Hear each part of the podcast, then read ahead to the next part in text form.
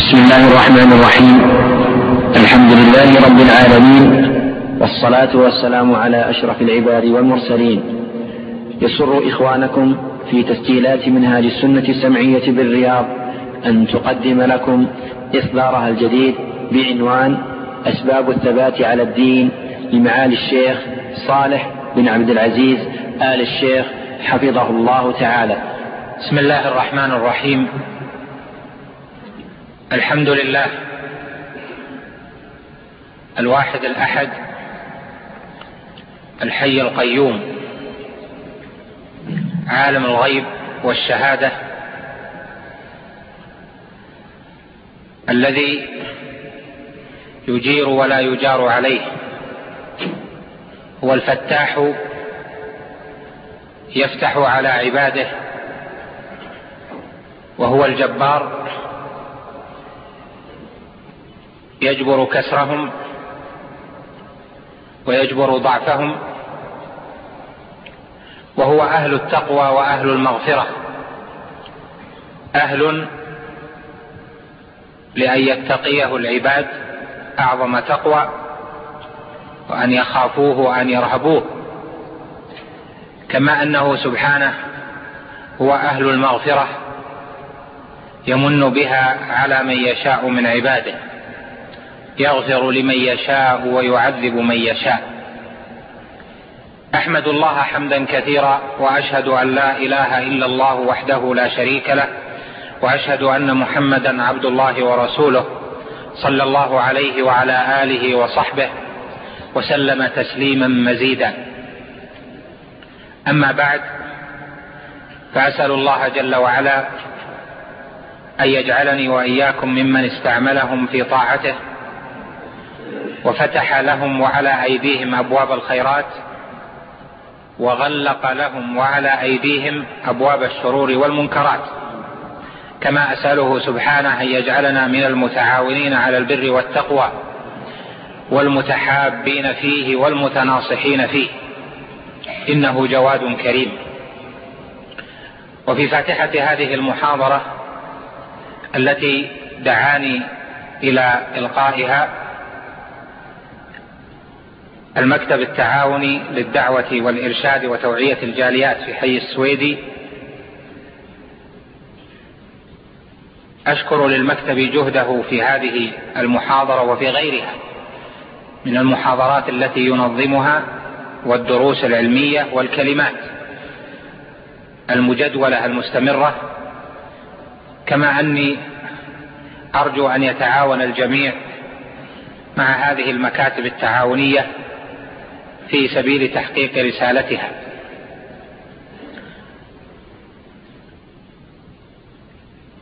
والثبات على الدين أمر مطلوب في كل حال وفي كل أوان وفي كل زمان ومكان لأن القلب يتقلب. لهذا كان من منة الله جل وعلا على عبده محمد بن عبد الله أن قال عليه الصلاة والسلام أن قال الله له ولولا أن ثبتناك لقد كدت تركن إليهم شيئا قليلا. وقال جل وعلا لنبيه ولو أنهم فعلوا ما يوعظون به لكان خيرا لهم وأشد تثبيتا. وقال أيضا لنبيه فاستقم كما أمرت. وقال أيضا له فلذلك فادع واستقم كما أمرت ولا تتبع أهواءهم. وقل آمنت بما أنزل الله من كتاب.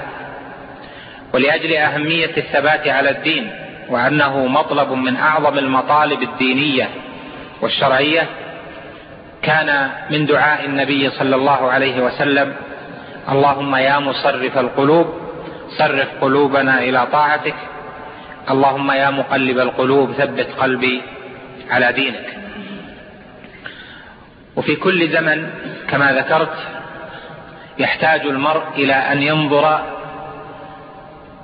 في أمر دينه وكيف يحصل أسباب الثبات عليه. وفي أزمنة الفتن والتقلبات والأحوال التي قد لا يعرف جل الناس مبتدأها ولا منتهاها ولا علتها الأولى ولا علتها الغائية فإنه يعظم أن يحرص العبد على البعد عن أسباب الفتن ليكون ثابتا على دينه. فموضوعنا اليوم في الحقيقة مهم. مهم لكل وقت ولهذا الزمن بخصوصه. والثبات على الدين يظهر عظمه عند من عظم الدين وعرف أثره. فتعظيم الله جل وعلا دين وتعظيم رسوله صلى الله عليه وسلم بما يناسب مقام الرسالة دين وتعظيم القرآن والسنة دين والبعد عن أسباب الهوى دين وهذه كلها مأمور بها في القرآن والسنة. لهذا كان الثبات على الدين مطلبا يعلم, يعلم العبد الذي يعظم شأن هذه الأشياء ويعرف أثرها على النفس يعرف أنه من أهم المهمات. ولهذا على خطر عظيم من تلاعب بدينه. من ظن أن الدين والشرع هو مسرح لكل أحد. أو ميدان لا خطر على من دخله. فمن تعدى الحدود فيخشى عليه.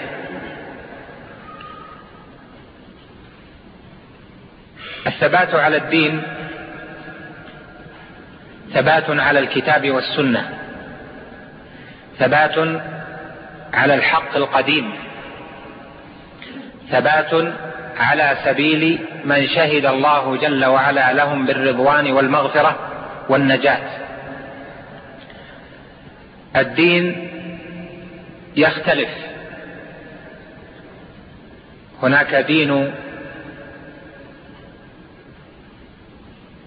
الفرقة الناجية وهناك دين أهل الأهواء. ولكن الحقيقة أن الدين الحق هو الذي نسعى إلى الثبات عليه وهذا يتطلب معرفة به وعلما به. فصار عندنا أصلان عظيمان لأسباب الثبات على الدين نجعلهما توطئة لما بعدهما. أما الأول فهو الاعتصام بالكتاب والسنة والحق القديم. وأما الثاني فهو العناية بالعلم النافع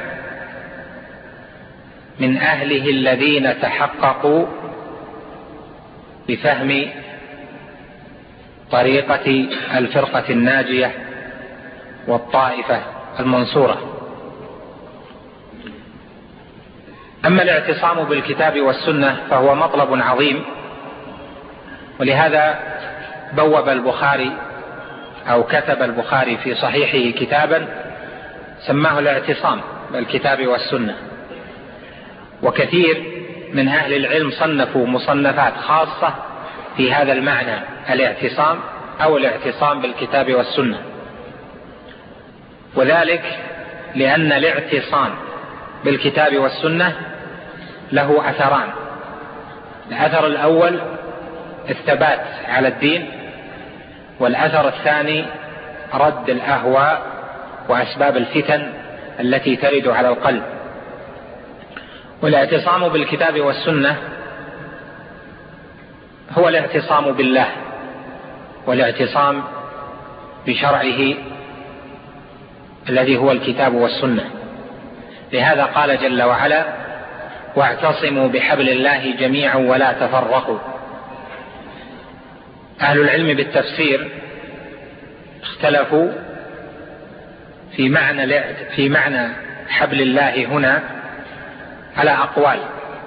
منها أن حبل الله هو الإخلاص له جل وعلا.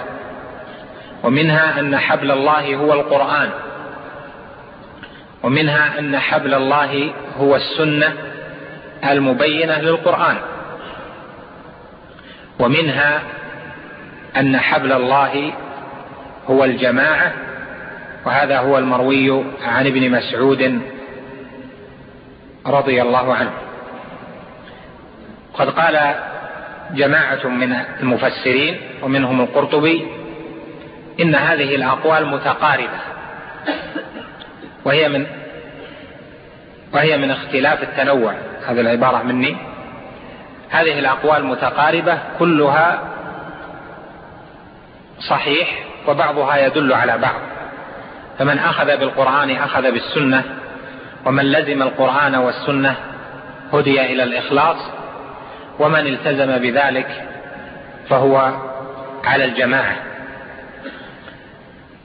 أما الجماعة التي فسر بها ابن مسعود معنى الاعتصام بالكتاب والسنة فهي جامعة لما تفرق من هذه التفاسير. وذلك أنه جل وعلا جعل الجماعة مقابله جعل الحبل مقابل للفرقة. قال واعتصموا بحبل الله جميعا ولا تفرقوا. والكتاب والسنة يدعوان إلى الاجتماع وينهيان عن الفرقة. قال جل وعلا في سورة الشورى لما ذكر الرسل شرع لكم من الدين ما وصى به نوحا والذي أوحينا إليك وما وصينا به إبراهيم وموسى وعيسى أن أقيموا الدين ولا تتفرقوا فيه. وقال هنا واعتصموا بحبل الله جميعا ولا تفرقوا. وقال وما تفرق الذين أوتوا الكتاب إلا من بعد ما جاءهم العلم بغيا بينهم. وهذا ظاهر بين في الملازمة ما بين لزوم الجماعة والنهي عن الفرقة. قال العلماء علماء أهل السنة إن الجماعة في الكتاب والسنة لها معنيان وإن الفرقة المنهي عنها لها معنيان. أما الجماعة بالمعنى الأول فهي جماعة الدين وهو الاجتماع على الدين الحق الذي هو مبين في الكتاب وفي السنة وفهمه سلف هذه الأمة. وأما الجماعة بالمعنى الثاني فهي جماعة الأبدان وهي الاجتماع على من ولاه الله الأمر. ولهذا جاء في الحديث الصحيح إن الله يرضى لكم ثلاثة. إن الله يرضى لكم ثلاثة. يرضى لكم أن تعبدوه ولا تشركوا به شيئا وأن تعتصموا بالله جميعا ولا تفرقوا وأن تناصحوا من ولاه الله أمركم. ويكره لكم ثلاثا قيل وقال وكثرة السؤال وإضاعة المال. فالاعتصام بالكتاب والسنة أعظم أسباب الثبات على الدين. بل هو أسها وركنها الوثيق. وخلاصته كما ذكرت لزوم الجماعة. ولزوم الجماعة لزوم الدين الحق وعدم التفرق فيه. وهناك ملازمة ظاهرة ما بين التفرق في الدين والتفرق بين الناس في أبدانهم أو من جهة لزوم الإمام أو ولي الأمر. وذلك أنهم إذا فرقوا في الدين وكانوا شيعا واحزابا فإنه سيؤول ذلك إلى التفرق الآخر. وإذا تفرقوا في أمر الدين بأن فرقوا ولم يؤمنوا بالكتاب كله واتبعوا أهواءهم فإنهم سيتلاعنون ويتفرقون في أبدانهم ولا بد. ولهذا كل الفتن التي حصلت في تاريخ المسلمين إنما حصلت من جراء الأهواء وعدم لزوم الجماعة في الدين. والجماعة لفظها يدل على التكثير وقد لا يكون الآخذ بها كثيرا. قد يكون أكثر الناس على غير الجماعة ولهذا قال بعض السلف الجماعة ما وافق الحق وإن كنت وحدك. وإبراهيم الخليل عليه السلام كان أمة لقوله تعالى إن إبراهيم كان أمة والأمة هي الجماعة العظيمة وهو مع كونه واحدا لكن الله جعله أمة لئلا يستوحش سالك الطريق من قلة السالكين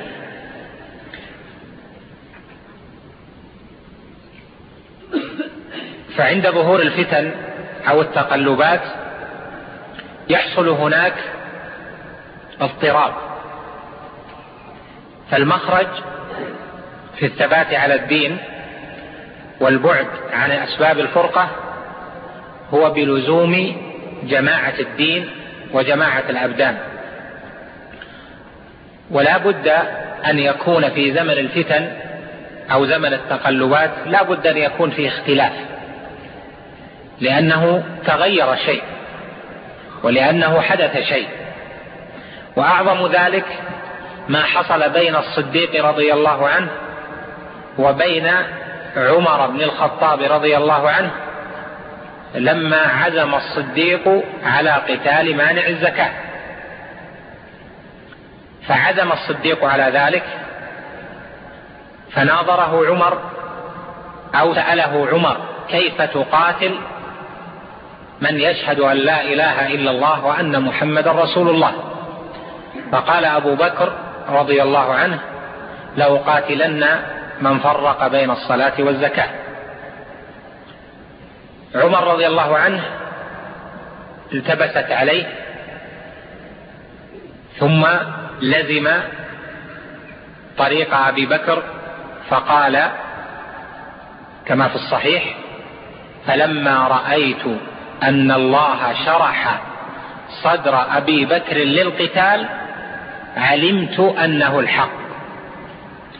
فلما رأيت أن الله شرح صدر أبي بكر للقتال علمت أنه الحق. لم يستدل عمر رضي الله عنه الأمر من جهاته لكنه لما رأى انشراح صدر أبي بكر لذلك قال علمت أنه الحق لأنه رجع إلى أصل الجماعة والالتزام بالجماعة هو الحق. لأن المسألة إذا لم تكن ظاهرة عند صاحبها بدليل ظاهر بين قاطع فإن لزومه للجماعة حينئذ هو مخرج له من زيغه في دينه أو بعده عن الصواب. فالاعتصام بالكتاب والسنة يشمل لزوم نصوص الكتاب والسنة التي تحث على لزوم الدين وعدم التفرق فيه وتحث على البحث عن الحق والتحري في ذلك وتحث على لزوم الجماعة.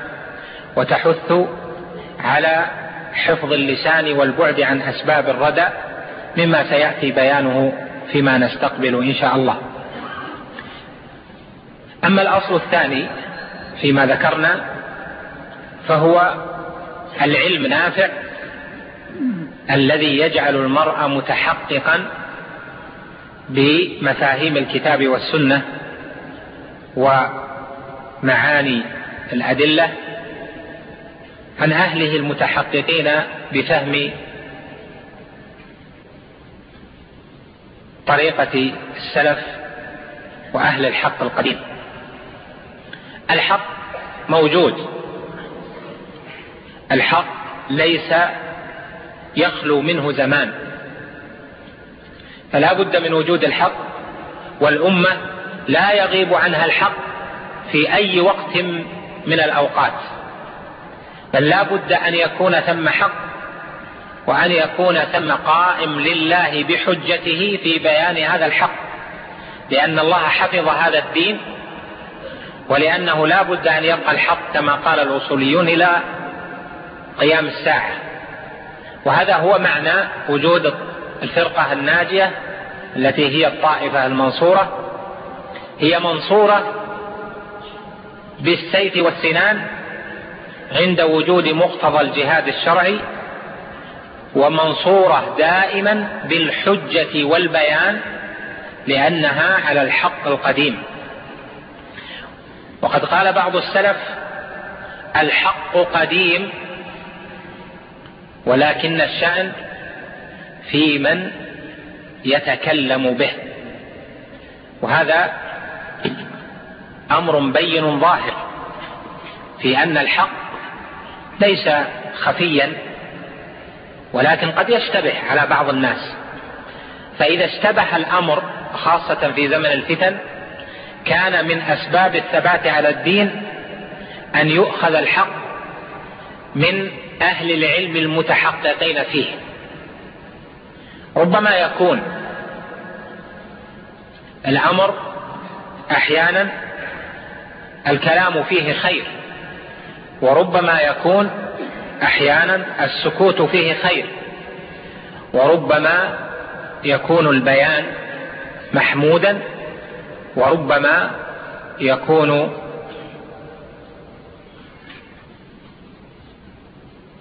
السكوت محمودا. ولهذا قال عمر بن عبد العزيز الخليفة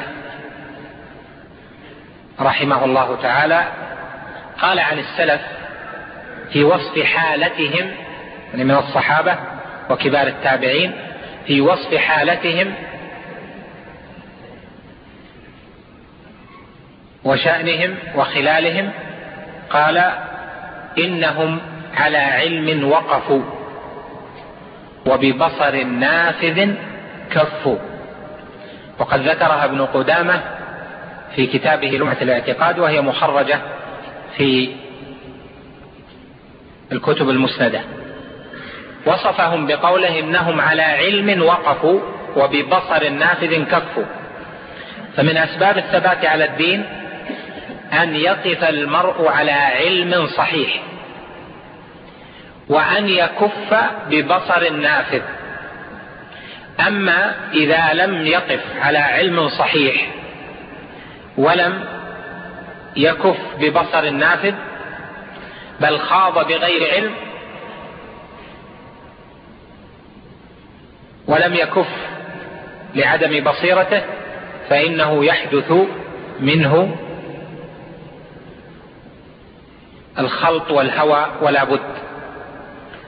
لهذا العلم النافع مهم جدا. لكن هل من مقتضى الزمن الذي تتغير فيه الأحوال. أن يكون العلم ظاهرا لكل أحد أو لا بد فيه من التسليم. قد يكون العلم ظاهرا لكل أحد وقد يكون في بعض المسائل مبنية على مقدمات شرعية من الأدلة أو من قواعد الشريعة أو من فهم الواقع لا يفقهها كل أحد. فلذلك ليس من شرط السلامة من الفتنة أو الثبات على الدين أن يفقه كل أحد كل الحق في زمن الاختلاف. وقد ذكرت لكم قصة عمر رضي الله عنه مع أبي بكر وهي ظاهرة في هذا المجال. وكذلك في زمن النبي صلى الله عليه وسلم لما وقع صلح الحديبية وما حصل فيه من مرادة عمر رضي الله عنه للنبي صلى الله عليه وسلم. ويقول له يا نبي الله ألسنا على الحق وهم على الباطل؟ قال بلى. قال فعلام نقبل الدنية في ديننا.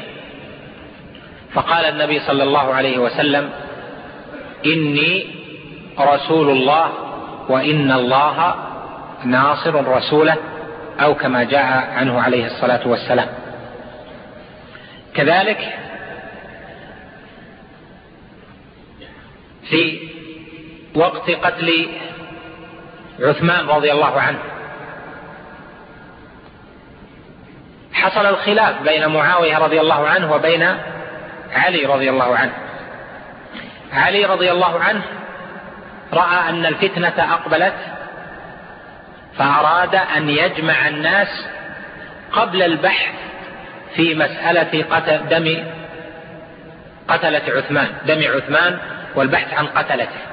يريد أن يجمع الناس فإذا تمكن بحث عن القتلة لأن مصلحة الاجتماع أعظم.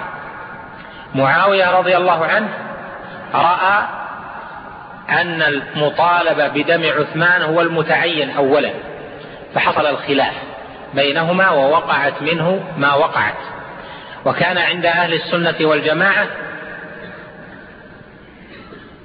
كما هو مدون في عقائد السلف أن الصواب مع علي رضي الله عنه. كذلك لما حدثت الفتن لما حدثت فتنة ابن الأشعث عبد الرحمن بن الأشعث المشهورة وخرج فيها معه من خرج. التبس الأمر على جمع من الفقهاء. لكن آل الأمر إلى أن يتضح الأمر للشعب ولعدد ممن كان قد ذهب مع ابن الأشعث. في زمن الإمام أحمد في فتنة خلق القرآن التبس الأمر حتى على بعض العلماء. فمنهم من كنا ومنهم من ظهر ومنهم من فصار كلام الإمام أحمد هو الحجة في ذلك لأنه تمسك بالحق القديم في هذا. الأمر يعود إلى أنه في زمن الاختلاف قد لا يكون الحق ظاهرا عند كل الفئات. فلا بد حينئذ من التسليم لأهل العلم لأنه لا يمكن في الفتنة أو في الاختلاف أن يعلم كل أحد كل شيء أو أن يدرك الأمور الشرعية بتفاصيلها والمصالح والمفاسد وكيف ترعى إلى آخره. حفظت شيئا وغابت عنك أشياء. وهذا هو من أسباب الثبات على الدين لا في حق الفرد في نفسه بل في حق مجموع الأمة. الثبات على دينها العام أنه يرعى الأخذ من أهل العلم المتحققين به. الأمر الثالث من أسباب الثبات على الدين أنه عند الاختلاف تشتبه البدايات والمآلات. فإذا نظر المسلم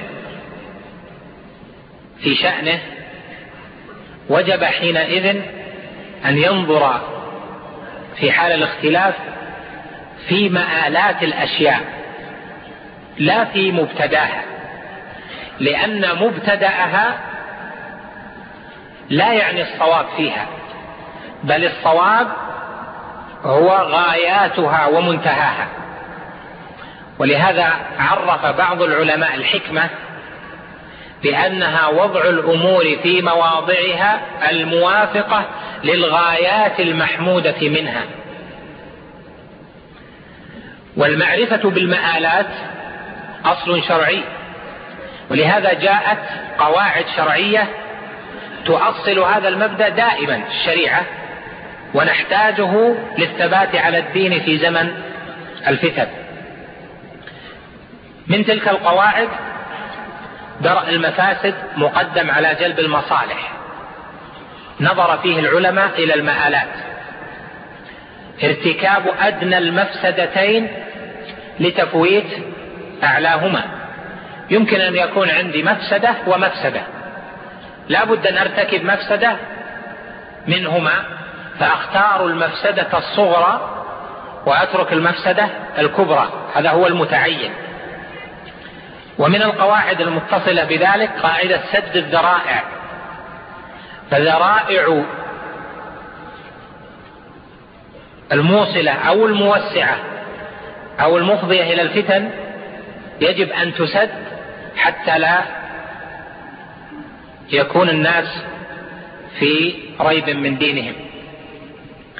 ضرب ابن القيم رحمه الله في معالم الموقعين عن رب العالمين أو إعلام الموقعين عن رب العالمين ضرب أمثلة كثيرة لذلك ومنها أذكر مثالين منها مثال يتعلق بالمشركين وصنيع النبي صلى الله عليه وسلم معهم في مكة ومثال يتعلق بالمنافقين وصنيع النبي صلى الله عليه وسلم معهم في المدينة.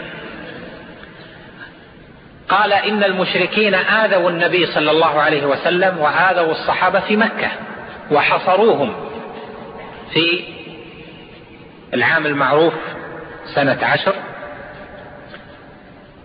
عام الشعب حصروهم في الشعب وضيقوا عليهم. سأله طائفة من الصحابة سأل النبي صلى الله عليه وسلم في منى قالوا يا رسول الله لو شئت لملنا على أهل منى بأسيافنا. فقال النبي صلى الله عليه وسلم لا. أو قال لم نؤمر بعد. قال ابن القيم فجعل النبي صلى الله عليه وسلم مصلحة الضيم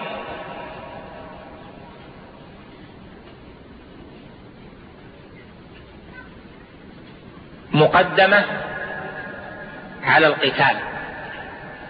لأن مآل القتال ليس في مصلحة الدين. والمثال الثاني صنيع النبي صلى الله عليه وسلم مع المنافقين.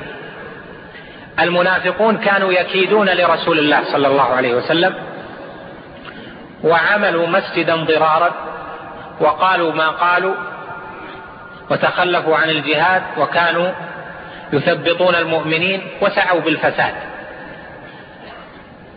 فلم يعاقبهم النبي صلى الله عليه وسلم بل أجراهم على الظاهر.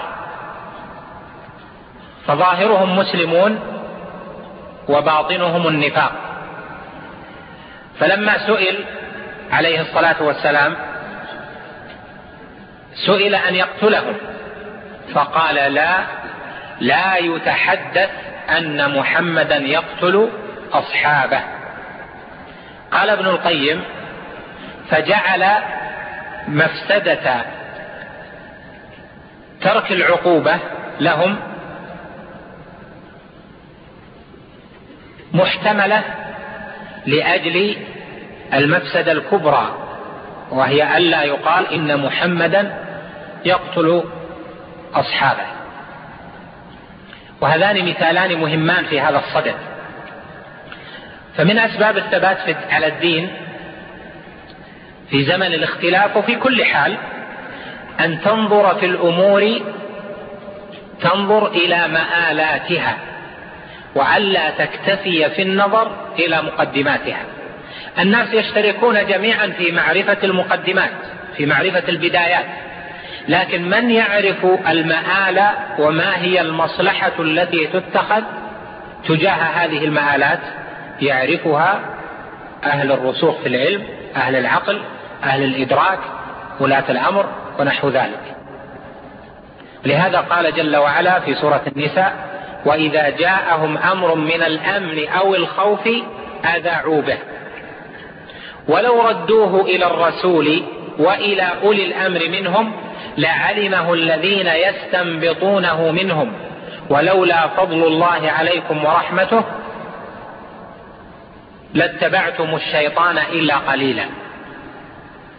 فهنا قال إذا جاء أمر من الأمن أو الخوف أذاعوا به لأنهم لأن الجميع يشترك في معرفة هذا الخبر وفي معرفة بداياته.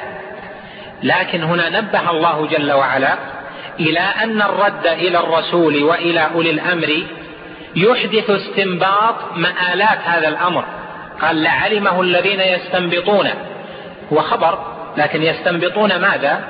يستنبطون المآلات منه وما هي المصلحة تجاه ذلك. لهذا ذم السلف الدخول في الفتن وامتدحوا الحرص على الدين وكف اللسان لأن المآلات تخفى.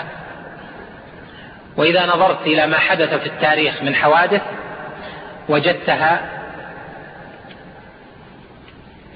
ناتجة عن معرفة بالبدايات وجهل بالنهايات. قد ذكر البخاري رحمه الله أنهم كانوا ينشدون إذا ابتلوا بالمعارك الحرب أول ما تكون بهية تسعى بزينتها لكل جهول. بداياتها هي بنغلبهم بنضربهم بنعمل فيهم إلى آخر. تسعى بزينتها لكل جهول. هل تسعى بزينتها لأهل النظر؟ لا. قال لكل جهول. يقول كان السلف يحبون أن يذكروا هذا البيت إذا بدأت الحروب. وهذا ظاهر بين في فقههم في النهي عن ذلك. الرابع من وسائل الثبات على الدين أن يكف العبد عليه لسانه. اللسان هو ميدان الابتلاء. وهل يؤاخذ الناس؟ قالوا يا رسول الله وهل يؤاخذ الناس؟ وأولنا مؤاخذون بما نقول؟ قال ثكلتك أمك يا معاذ وهل يكب الناس في النار على مناخرهم؟ اللسان هو ميدان الابتلاء. وهل يؤاخذ الناس؟ قالوا يا رسول الله وهل يؤاخذ الناس؟ وأولنا مؤاخذون بما نقول. قال ثكلتك أمك يا معاذ وهل يكب الناس في النار على مناخرهم أو قال على وجوههم إلا حصائد ألسنتهم؟ قد يعاقب الله العبد بكلامه بأنه يصرفه عن رؤية الحق لأنه تسرع فيما لا علم له به ولأنه نسب للشريعة ما لا علم له به. ولهذا كف اللسان كان من منهج السلف ومن أسباب الثبات على الدين في كل حال وفي زمن الاختلاف والفتن بخصوصه أن يكف العبد عليه لسانه. ننظر إلى أنه في زمن الاختلاف يحصل أن تتكلم الألسنة بما شاءت. فهذا مذموم وهذا مقدوح وهذا آه، على الصواب وهذا آه، على الباطل وهذا فيه وهذا فيه. ما بين قادح وهذا يؤيد هذا وهذا يؤيد هذا. والواجب أن يكف اللسان أولا وأن يقول العبد خيرا أو ليصمت. لأنه باللسان تكون الفرقة. وقد يؤول الأمر باللسان إلى أنه يحصل نظر من الناس في كره بعضهم لبعض. وتأملوا كل التاريخ تجد تجدوا أنه ما حصل ستجدون أنه ما حصلت فتنة إلا وقع بعدها فرقة. لا لا يوجد فتنة حصلت إلا ويكون بعدها فرقة ولا بد. لماذا؟ لأن الناس أكثرهم لا يعون كف اللسان ومعرفة القواعد. بل يخوضون غيرة أو يخوضون حماسا أو يخوضون رغبة في الانتصار لهذا أو هذا ولكن كف اللسان مدعاة للتقليل من أثر الفتن والتغيرات على المسلمين. الله جل وعلا قال لعباده وقل لعبادي يقولوا التي هي أحسن. إن الشيطان ينزغ بينهم. من أسباب ثباتك على الدين ألا تشغل لسانك في زمن الفتن بالأحكام التي تلقى إما أحكام كفر أو أحكام تضليل أو نحو ذلك لأن هذه الأحكام لها ما بعدها من التصرفات. وليسعك ما وسع السلف من أنهم يركنون إلى أهل العلم وأنهم يكفون عليهم ألسنتهم. مثلا إذا نظرنا ما يمكن يحصل اختلاف إلا وإذا تبدأ الأحكام. هذا كافر هذه ردة هذا هذا بدعة هذا ضال هذا مداهن هذا فاجر هذا إلى آخره. والناس إذا ضعف عندهم العمل للإسلام والسعي فيما فيه الخير صاروا أهل حكم وهم على الأرائك. يجلس تحت يعني على أريكته ويبدأ يصدر الأحكام والأقوال وإلى آخره. وهو لا يعمل في الحقيقة للإسلام بل غره الشيطان منه أن عمله للدين يكون بإصدار هذه الأحكام والأقوال. والواجب على المسلمين العمل. نعم من قال كلاما على وجه الغيرة فإنه يعامل بحسبه ولا يؤاخذ كما يؤاخذ من قاله عن هوى. كما فعل عمر رضي الله عنه حينما قال لحاطب يا رسول الله دعني أضرب عنق هذا المنافق. سماه منافقا مع أنه بدري لأجل الغيرة. فلم يؤاخذ عمر رضي الله عنه بذلك لأجل الغيرة. لكن الواجب أن نكف الألسنة وأن نترك الأحكام لأهل العلم. ولهذا قال النبي صلى الله عليه وسلم من قال لأخيه يا كافر فقد باء بها أحدهما. لابد. وهذا خطر عظيم لأنه يقال تصدر الأحكام دون أحكام لأهل العلم. ولهذا قال النبي صلى الله عليه وسلم من قال لأخيه يا كافر فقد باء بها أحدهما. لابد وهذا خطر عظيم لأنه يقال تصدر الأحكام دون نظر أهل العلم المتحققين فيه.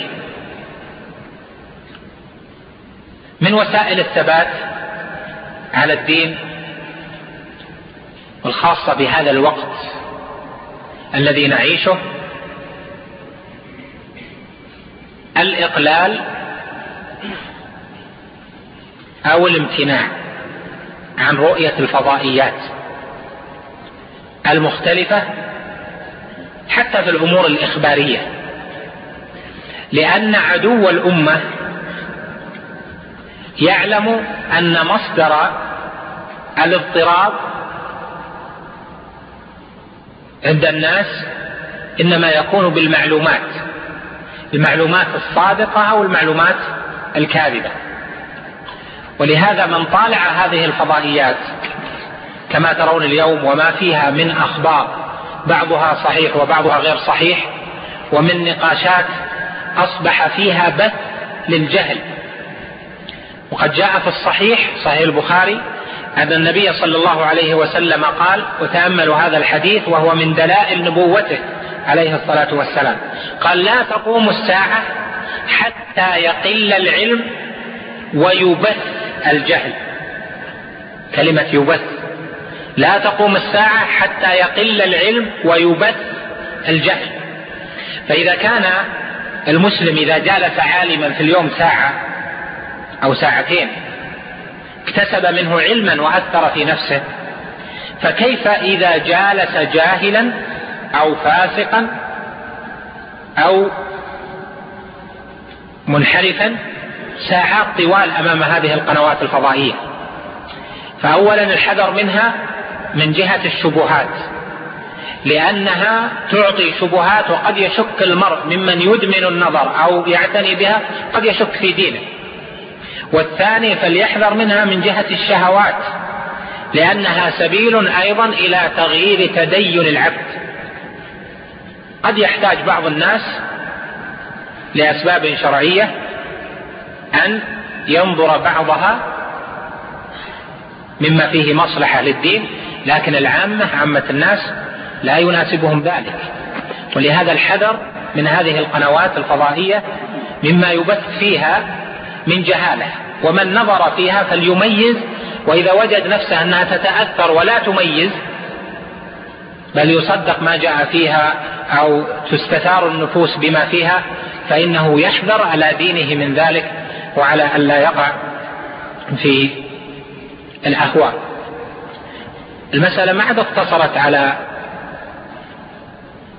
علم أو بحوث شرعية أو اختلافات أو أقوال يعني راجح ومرجوح في الشريعة أصبحت المسألة تثار النفوس فيها لأجل عدم الوئام لأجل الكراهية تنمية الكراهية تنمية الفرقة في النفوس حتى يحدث في النفوس ما يحدث. وتشعر الناس بأنك أنت إذا فهمت فأنت الناقد أنت البصير أنت الفاهم. حتى يكون عندك قوة في رد الحق بمقتضى الرأي ومقتضى العقل وهذا مذموم مطلقا. لذلك ينبغي التنبه إلى هذا وقد أبلغني بعض الإخوة أن من الناس من أدام النظر في مثل هذه القنوات الفضائية وهذا مذموم. لا من جهة كثرة الشبهات الواردة فيها ولا من جهة أيضا تسلط الشهوات وأصحاب الشهوات على هذه القنوات. والله جل وعلا يقول ويريد الذين يتبعون الشهوات أن تميلوا ميلا عظيما. هذا ظاهر بين. أما الوسيلة أو السبب السادس فهو كثرة العبادة. من أسباب الثبات على الدين أن يعلم الله جل وعلا منك أنك معظم له محب لقربه وللتقرب منه جل وعلا. وخاصة عند زمن الاضطراب والفتن. كثرة العبادة من أعظم الوسائل. العبادة أعظمها بتوحيد الله جل وعلا وتعظيم طاعة رسوله صلى الله عليه وسلم. بمداومة الصلاة فرضها ونفلها. قراءة القرآن الذكر.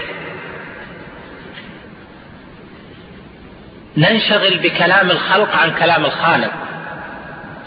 هجر كثير من الناس القرآن. الإمام أحمد رحمه الله كان لا يمر مع كثرة ما عليه من أمور وهو العالم الجليل الذي أمور الناس وسؤالهم والتعليم إلى آخره منصبة في ساحته. كان لا يمر عليه يوم إلا وينشر المصحف يقرأ فيه ولو كان حافظا لأن النظر في المصحف له شأنه. كثرة الصلاة. إذا أردت أن تقيس نفسك من جهة هل ما أنت فيه مثلا ما يخوض الناس فيه أو ما تريد أنت ما تخوض فيه وما أقبلت عليه هل فيه تعظيم لأمر الله أو أنه من الأهواء؟ فانظر شأن الصلاة والقرآن عندك. فإذا كان هذه الأمور تجد معها أنسا في الصلاة.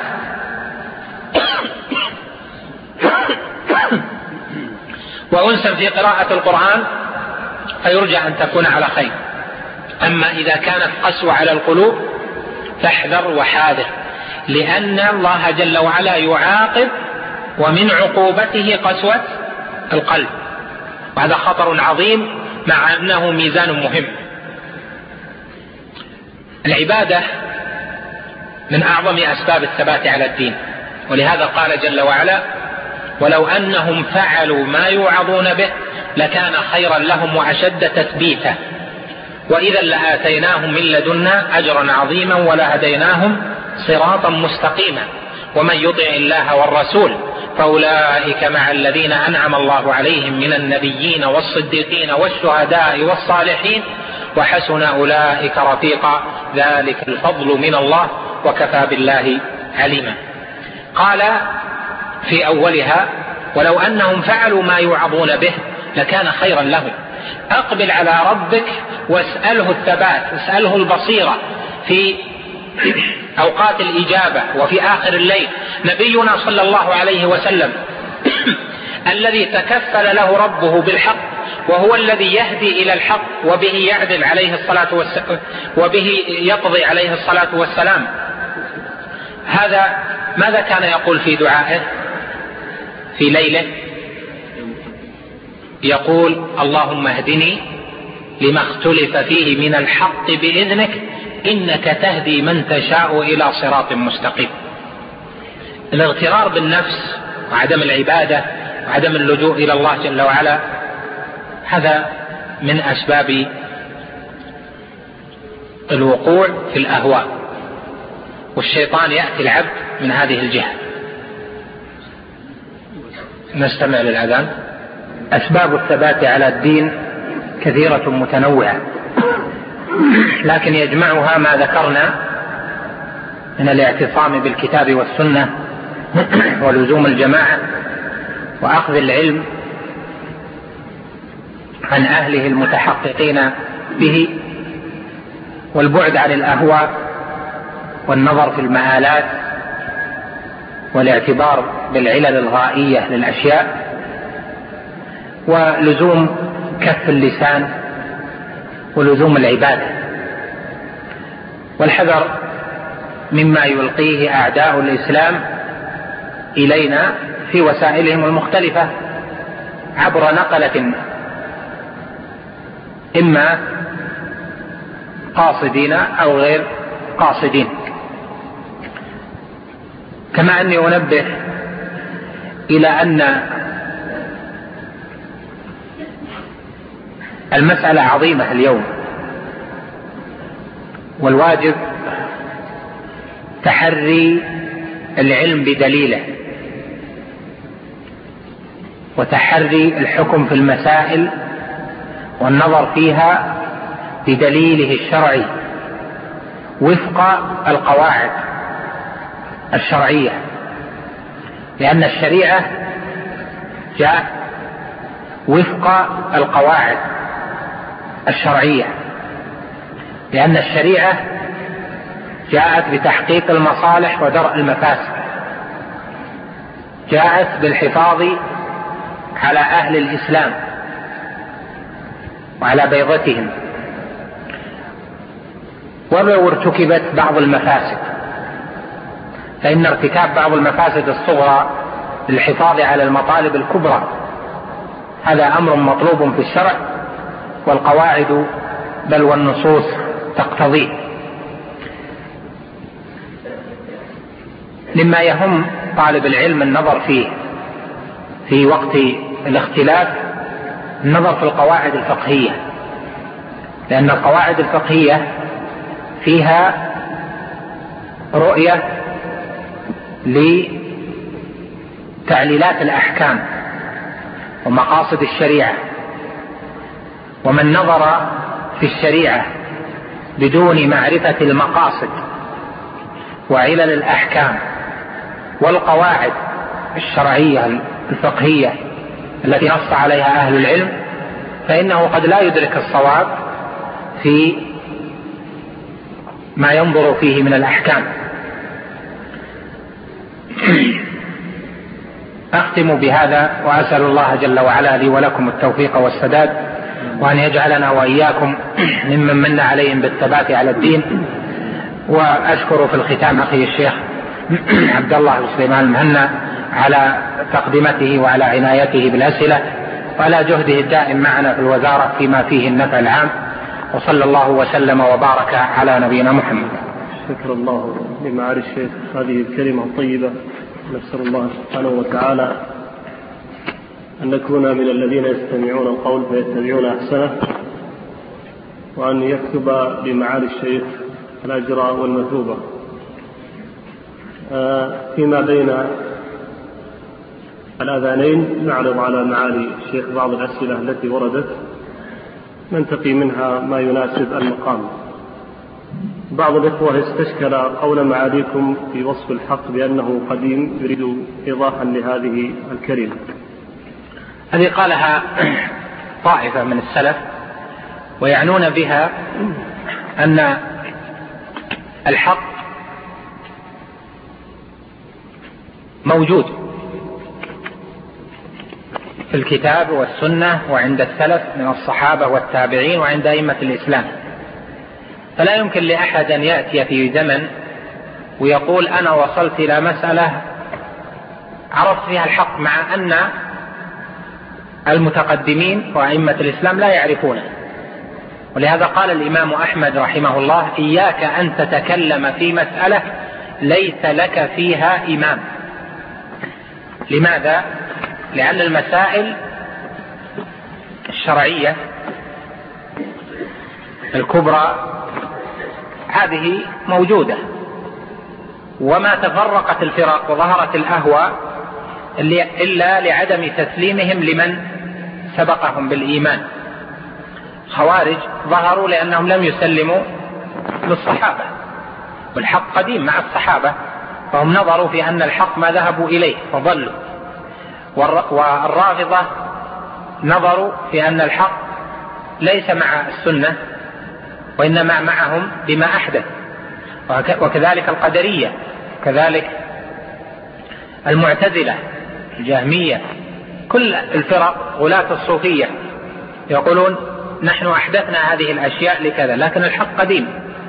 الحق ليس محدثا الحق لا يزال في الأمة. نعم. بارك الله فيكم. يقول معالي الشيخ في أوقات الفتن أعاذنا الله منها يكاد يزيغ قلب المسلم بكثرة الرؤوس الجهال الذين يضلون ويضلون. ويتورع العلماء الربانيون عن الخوض في هذه الفتن والسلامة لا يعجلها شيء.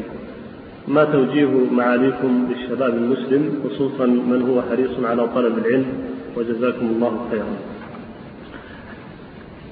وصيتي هي الأخذ بما دلت عليه آية القرآن حديث النبي صلى الله عليه وسلم وقواعد السلف. في هذا المضمار وقد ذكرت لك في هذه المحاضرة طرفا منها. فأرجو أرجو لمن أخذ بها لوضوح أدلتها أن يكون ممن حفظ على دينه ولم يعرض دينه للأهواء. والعلماء لا شك أنهم يسكتون في موضع السكوت ويبينون في موضع البيان. هذا أمر ظاهر بين فحسن الظن بهم وتوقيرهم والثقة بمقالهم وما يصدرون عنه هذا واجب لأنه هو الذي يقتضيه قول الله جل وعلا فاسألوا أهل الذكر إن كنتم لا تعلمون. إذا اشتبهت الأمور فإذا سألت أو أخذت بكلام جماعة أهل العلم فإنك على خير وهدى.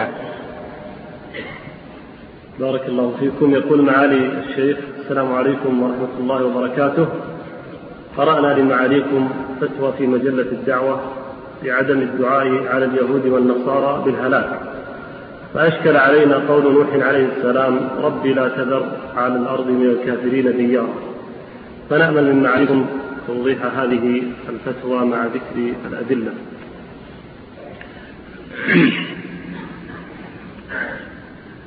هذا على أثر سؤال جاء حين قمت بزيارة لمؤسسة الدعوة الصحفية التي تصدر مجلة الدعوة. وقد نبهت مرارا من قديم على هذه المسألة. لعدم موافقتها لأصول الاعتقاد. وذلك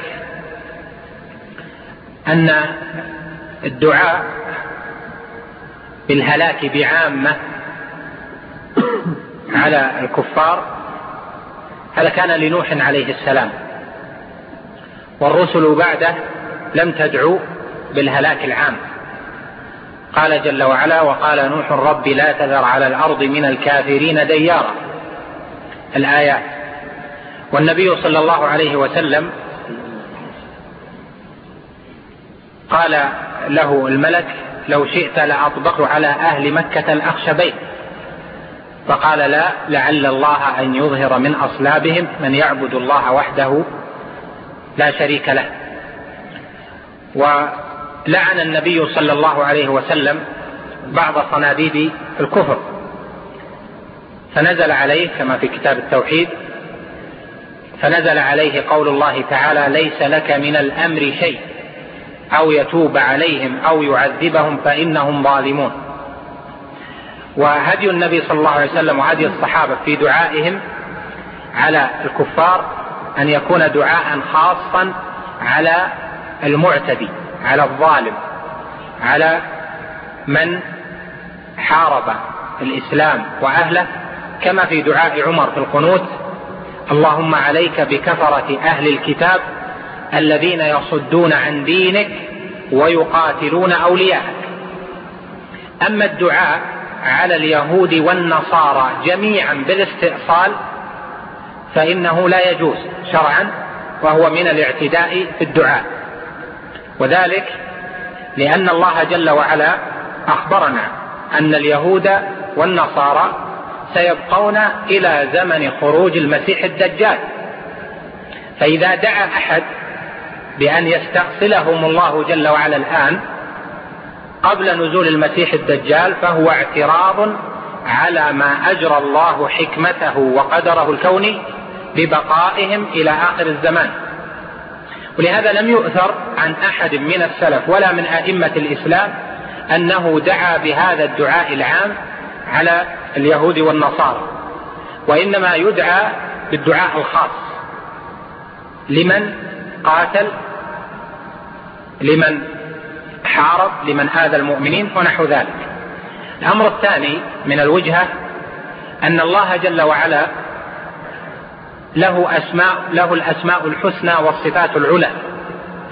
ومن المتقرر عند أهل السنة والجماعة أن للأسماء الحسنى وللصفات العلى آثارا على خلق الله جل وعلا.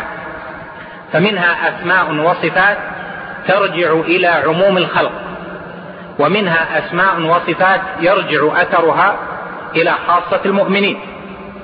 فمما يرجع إلى عموم الخلق الخالق الرازق المحيي المميت الخافض الرافع القابض الباسط. وبعض أنواع الرحمة. فأسماء الله جل وعلا وصفاته لها أثر على جميع خلقه مؤمنهم وكافرهم. ولهذا نبه الله جل وعلا إبراهيم الخليل على هذا الأصل وفي تنبيه إبراهيم الخليل عليه السلام على ذلك تنبيه لجميع الحنيفيين. قال إبراهيم الخليل وارزق أهله من الثمرات من آمن منهم بالله واليوم الآخر. قال الله جل وعلا قال ومن كفر. يعني أن مسألة الرزق هذه من آثار ربوبية الله لعباده. فرزق العباد سلامتهم من الأمراض إعطائهم الصحة والأرزاق والإفاضة عليهم أو ابتلائهم أو هذه من آثار الربوبية. فليست خاصة بالمؤمن دون الكافر. ولهذا الدعاء هذا مع عدم وروده عن أحد من الأئمة ولا من السلف ولا ثبتت به سنة ولا قول الصحابة أيضا هو مخالف كما ذكرنا لسبب نزول قول الله تعالى ليس لك من الأمر شيء أو يعذبهم ليس لك من الأمر شيء أو يتوب عليهم أو يعذبهم فإنهم ظالمون. ولمعرفة هدي السلف في الدعاء ولمعرفة آثار الأسماء والصفات على الخلق. ومنافاة حكمة الله جل وعلا هذا اعتداء في الدعاء. مثلا يدعو بدعاء مستحيل في دعاء. يقول اللهم أخرج نبيا يهدي الناس. النبوة ختمت فهو ولو كان دعاء فهو دعاء باطل لمنافاته لما أخبر الله جل وعلا به. أو دعا يقول اللهم أخرج أخرج المهدي الآن.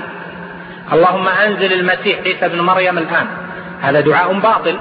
لأنه قد أخبر الله جل وعلا وأخبر رسوله صلى الله عليه وسلم أن وقت نزول خروج المهدي أو نزول عيسى عليه السلام ليس لم تأتي علاماته الآن.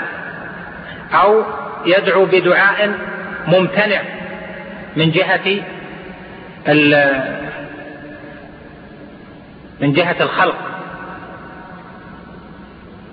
هذا كله من الاعتداء في الدعاء. هذا مأخذ الكلمة التي نشرت في مجلة الدعوة. هذا سؤال ورد من الإمارات عبر الإنترنت. امرأة مصرية مقيمة في الإمارات وأمها مريضة في مصر وتريد زيارتها لكن الأم أقسمت ألا تزورها ابنتها. فهل يجوز آه، أن تزورها وتكفر عن يمين أمها؟ لا تطيع والد. يجب عليها أن تطيع أمها. لأن زيارة المريض زيارة الأم المريضة حق لها وبر بها.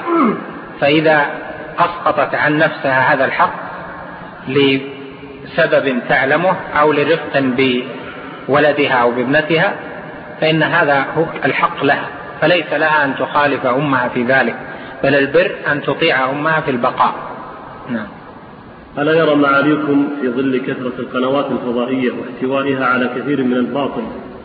ضرورة إنشاء قناة إسلامية ذات عقيدة صحيحة ومنهج سليم تبث من أرض الحرمين الشريفين؟ وهذا واجب وإن شاء الله. الوسائل الآن المساعدة لوجود هذه القناة الفضائية قائمة وستخرج إن شاء الله في السنة القادمة. نسأل الله التيسير. هذا سائل يقترح أن يكون لوزارة الشؤون الإسلامية صفحات في الجرائد اليومية تبين وتبرز مناشط الوزارة في محاضراتها ودروسها وكلماتها. هذا أمر طيب ومطلوب لكن ما ينشر في الصحف كما تعلمون على نوعين. شيء تختاره الصحيفة هذا متروك لهم. يعني هم تعطيهم الخبر أو المحاضرة أو المقال فهم يختارون ينشرونه أو لا ينشرونه. القسم الثاني أن تدفع الثمن. يعني ممكن أنه نأخذ صفحتين لكن بثمن. وهذا ثمنها مرتفع جدا إذا كانت يومية. لهذا إحنا أخذنا في بعض الصحف آه، صفحتين أو ثلاثة أو أربع بحسب يعني الإمكانات. ولبعض المناسبات. هو موجود أظن الآن في جريدة بعض الجرائد أظن الجزيرة أو شيء آه، صفحة أو صفحتين للوزارة وصفحتين للهيئات الأمر بالمعروف في ذلك. وعلى العموم آه، التواصي بالحق في هذا الأمر مطلوب. ونرجو أن يتحقق آه، ما ذكره السائل بهذا الشكل أو بغيره. يقول هل توصونني في ظل هذه الأحداث أن أدخل مع الناس في نقاش وأبين الحق أو أعتزل وأترك الخوض في ذلك. هذا يختلف بحسب الملكة. إذا كان عند الإنسان ملكة قوية وطلب للعلم وظهور للموقف الصحيح موقف أهل العلم بالبرهان والدليل ويستطيع أن يبين فليبين وهذا إن شاء الله من الجهاد المأجور عليه. أما إذا كان يخشى على نفسه لضعف ملكته أو عدم قدرته على الجدال على مناقشة من يكون ألحن بحجته فإنه الأفضل له أن يبين السنة ويبين كلام أهل العلم ثم يسكت. لهذا قال الإمام مالك لمن سأله الرجل عنده السنة أيجادل عليها؟ قال الإمام مالك لا يخبر بالسنة فإن قبلت منه وإلا سكت. لأن أحيانا يأتي من يجادل ويقنع الآخر لضعف علمه بخلاف السنة. وقد قال بعض السلف لا تصغي إلى ذي هوى بأذنيك فإنك لا تدري ما يلقي إليك. المسألة في, في مثل هالأزمنة ترجع إلى الملكة والقدرة والثبات على ذلك. في ختام هذا اللقاء. الطيب لا يسعنا إلا أن نشكر معالي الشيخ على هذا البيان والإيضاح. ونشكر لكم حضوركم واستماعكم ونسأل الله تعالى أن يكتب ذلك في ميزان حسنات الجميع. والحمد لله رب العالمين. انتهت مادة هذا الشريط وحيث بقي فيه متسع فيسرنا إكماله بهذه المادة المختارة. آه نعلم شيخنا في هذه الأيام الإسلام محارب في جميع الأرض وبعدم اهتمام من الحكومات. فماذا علينا نحن في هذا الأمر؟ وهل نأثم بجلوسنا بعدم عمل أي شيء؟ هذا السؤال الأول. إن الحمد لله نحمده ونستعينه ونستغفره ونعوذ بالله من شرور أنفسنا ومن سيئات أعمالنا. من يهدي الله فلا مضل له ومن يضلل فلا هادي له وأشهد أن لا إله إلا الله وحده لا شريك له وأشهد أن محمدا عبده ورسوله. يا أيها الذين آمنوا اتقوا الله حق تقاته. ولا تموتن الا وأنتم مسلمون يا أيها الناس اتقوا ربكم الذي خلقكم من نفس واحدة وخلق منها زوجها وبث منهما رجالا كثيرا ونساء واتقوا الله الذي تساءلون به والأرحام إن الله كان عليكم رقيبا. يا أيها الذين آمنوا اتقوا الله وقولوا قولا سديدا. يصلح لكم أعمالكم ويغفر لكم ذنوبكم. ومن يطع الله ورسوله فقد فاز فوزا عظيما. أما بعد فإن خير الكلام كلام الله. وخير الهدي هدي محمد صلى الله عليه وآله وسلم وشر الأمور محدثاتها وكل محدثة بدعة وكل بدعة ضلالة وكل ضلالة في النار. السؤال كأنه من حيث ظاهره وألفاظه أقل مما يقصده لافظه حين يقول نقعد ولا نعمل أي شيء. فهو يعني في أي شيء ليس أي شيء مطلقا وإنما يعني شيئا معينا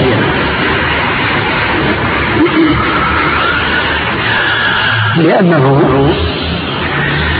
لا أحد إطلاقا يقول بأن المسلم عليه أن يعيش كما تعيش الأنعام لا يعمل أي شيء. لأنه خلق لشيء عظيم جدا. وهو عبادة الله وحده لا شريك له.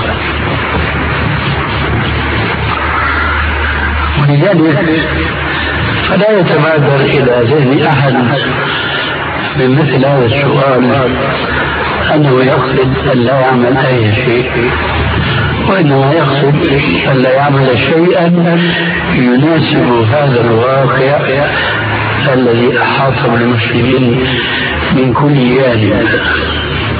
هذا هو الظاهر. من مقصود السائل وليس وليس من ملفوظ السائل. وعلى ذلك نجوبه إن وضع المسلمين اليوم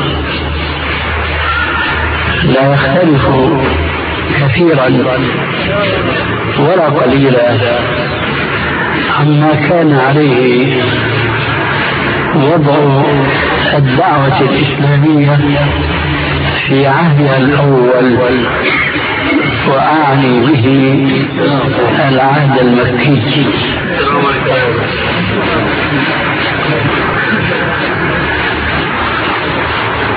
أقول لا يختلف. وضع الدعوة الإسلامية اليوم لا في قليل ولا في كثير عما كانت عليه الدعوة الإسلامية في عهدها الأول ألا وهو العهد المكي وكلنا يعلم أن القائم على الدعوة يومئذ هو نبينا محمد صلى الله عليه وآله وسلم. وعليكم السلام.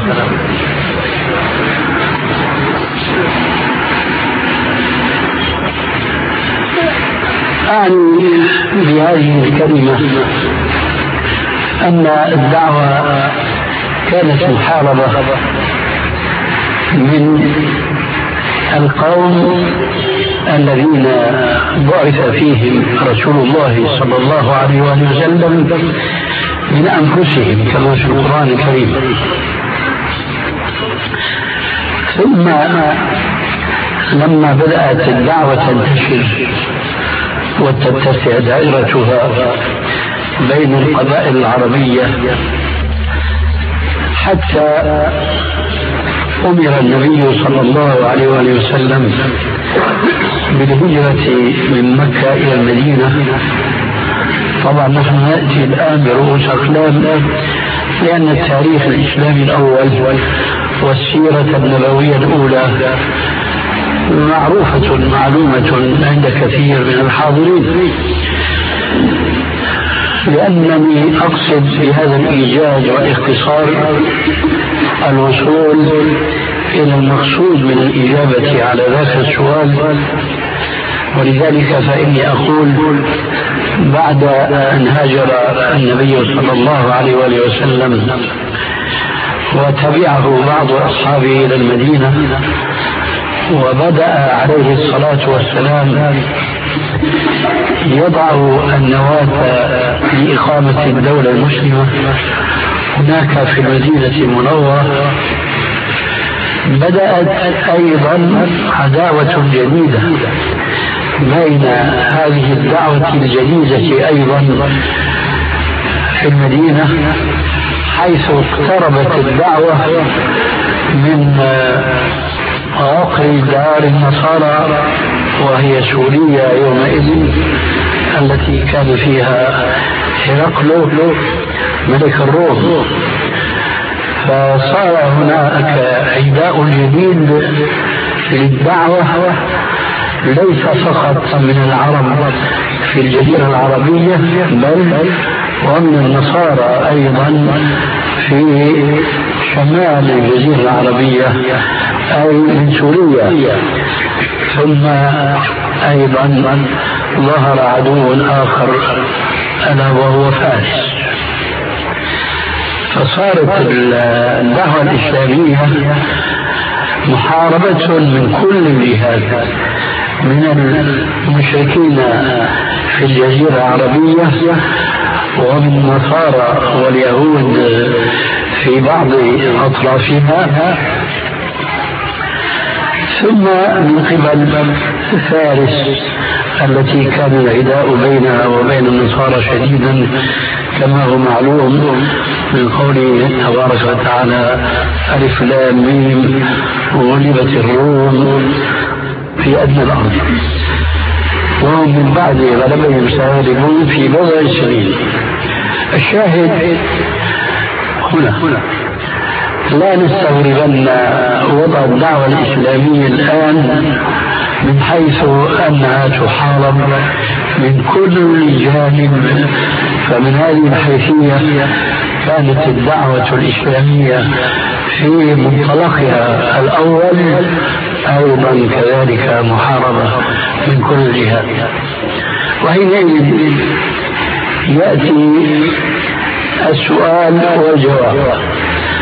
ما هو العمل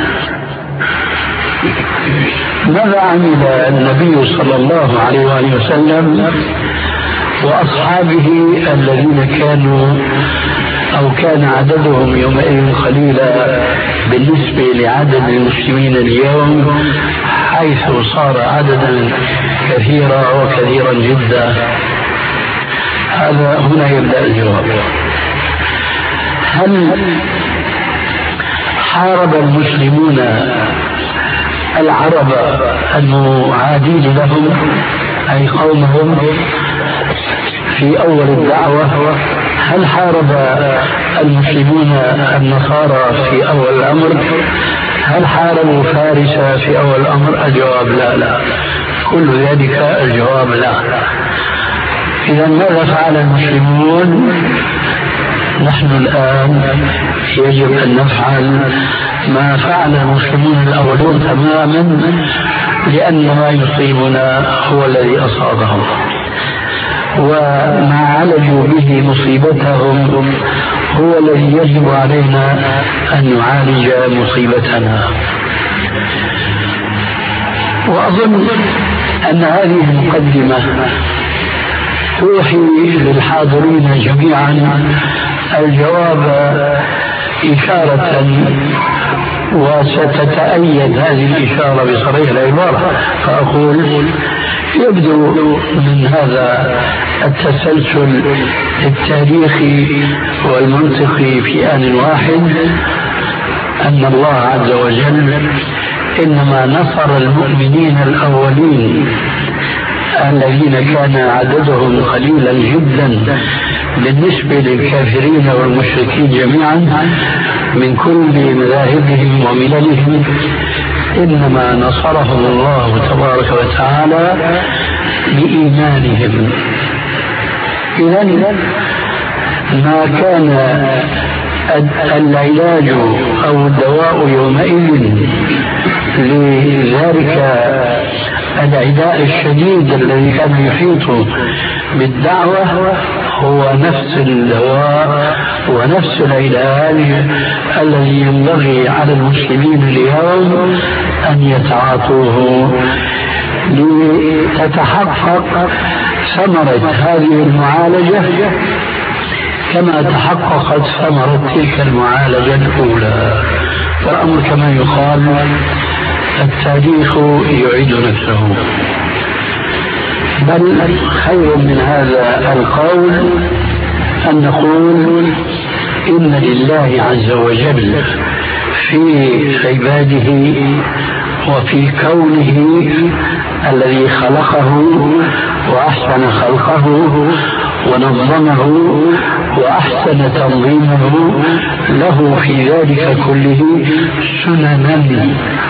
أو سنن لا تتغير ولا تتبدل. سنة الله ولن تجد لسنة الله تبديلا ولن تجد لسنة الله تحويلا. هذه السنن لابد للمسلم أن يلاحظها وأن يرعاها حق رعايتها وبخاصة ما كان منها من السنن الشرعية. هناك سنن شرعية وهناك سنن كونية. وقد يقال اليوم في العصر الحاضر سنن طبيعية. هذه السنن الكونية الطبيعية يشترك في معرفتها المسلم والكافر. والصالح والطالح بمعنى ما الذي يقوم حياة الإنسان البدنية؟ الطعام والشراب والهواء النقي ونحو ذلك. فإذا الإنسان لم يأكل لم يشرب لم يتنفس الهواء النقي فمعنى ذلك أنه عرض نفسه للموت. موتا ماديا هل يمكنه أن يعيش إذا ما خرج عن اتخاذه هذه السنن الكونية؟ الجواب لا. سنة الله ولن تجد لسنة الله تبديلا. هذا كما قلت آنفا. يعرفه معرفة تجربية كل إنسان لا فرق بين المسلم والكافر والصالح والطالح لكن الذي يهمنا الآن أن نعرف أن هناك سننا شرعية. يجب أن نعلم أن هناك سننا شرعية. من اتخذها وصل إلى أهدافها وجنى منها ثمراتها ومن لم يتخذها فسوف لن يصل إلى الغايات التي وضعت تلك السنن الشرعية لها. تماما تماما كما قلنا بالنسبة للسنن.